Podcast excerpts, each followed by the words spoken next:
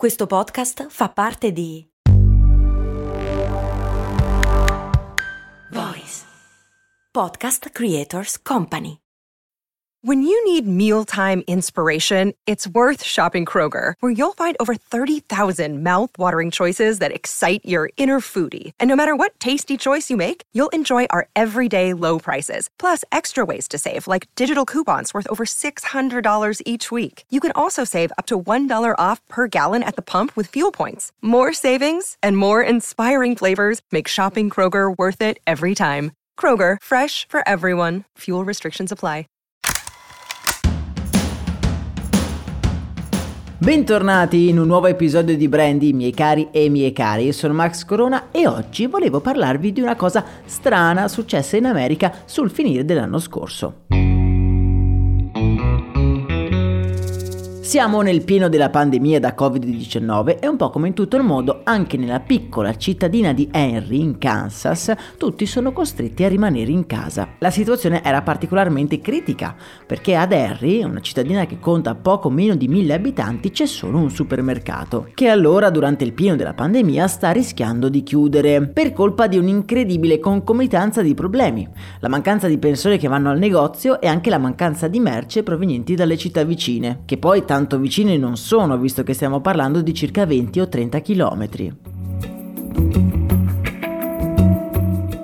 Cosa succede quindi? Il consiglio comunale della città decide che avrebbe fatto qualsiasi cosa per non privare i propri cittadini del piacere di fare la spesa nel proprio supermercato di quartiere. Nei giorni successivi quindi viene recapitata una lettera nelle cassette degli ignari cittadini. È un foglio proveniente dal comune che li invita a rispondere ad una semplice domanda. Voi salvereste il vostro supermercato? oltre il 70% ha votato sì, dichiarandosi disposta a mettersi in gioco in prima persona per non dover fare ogni volta mezz'ora di automobile per arrivare al supermercato più vicino. Quella che ne segue è una rara azione di, chiamiamolo, attivismo comunitario,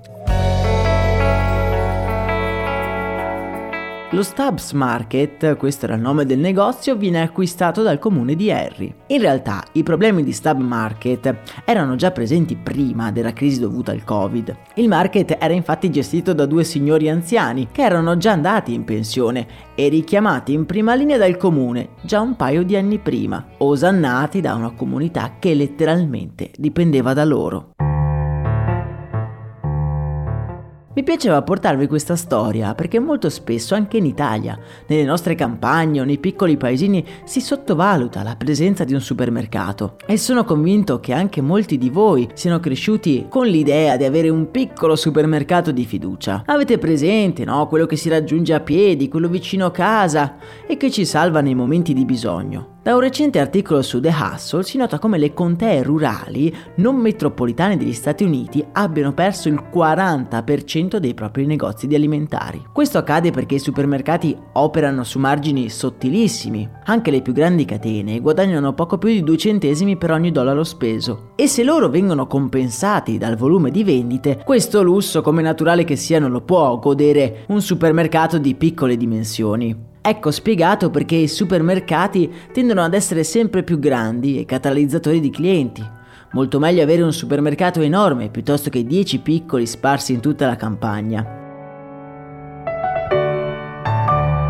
La gestione tramite fondi pubblici del supermercato ha avuto un impatto positivo su tutta la comunità. Il fatto di tenere aperta un'attività commerciale ha trattenuto le persone in città e dal 2020 è stata aperta nella stessa città di Harry una nuova caffetteria e una nuova tavola calda. Il negozio viene gestito in modo comunitario. Ma cosa vuol dire?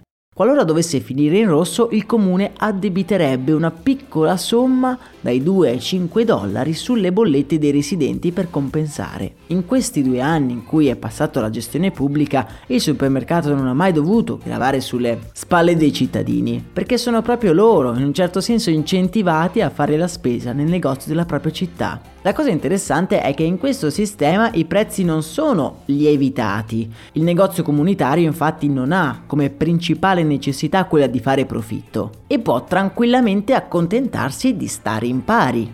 L'eventuale profitto poi verrebbe reinvestito per il benessere della comunità. Voi che cosa ne pensate? Sareste disposti a mettere qualche euro in più in bolletta per salvare il vostro supermercato di quartiere? Parliamone come sempre nel nostro canale Telegram che trovate in descrizione. Per oggi è davvero tutto, noi ci sentiamo ad un prossimo episodio, un saluto e un abbraccio da Max Corona.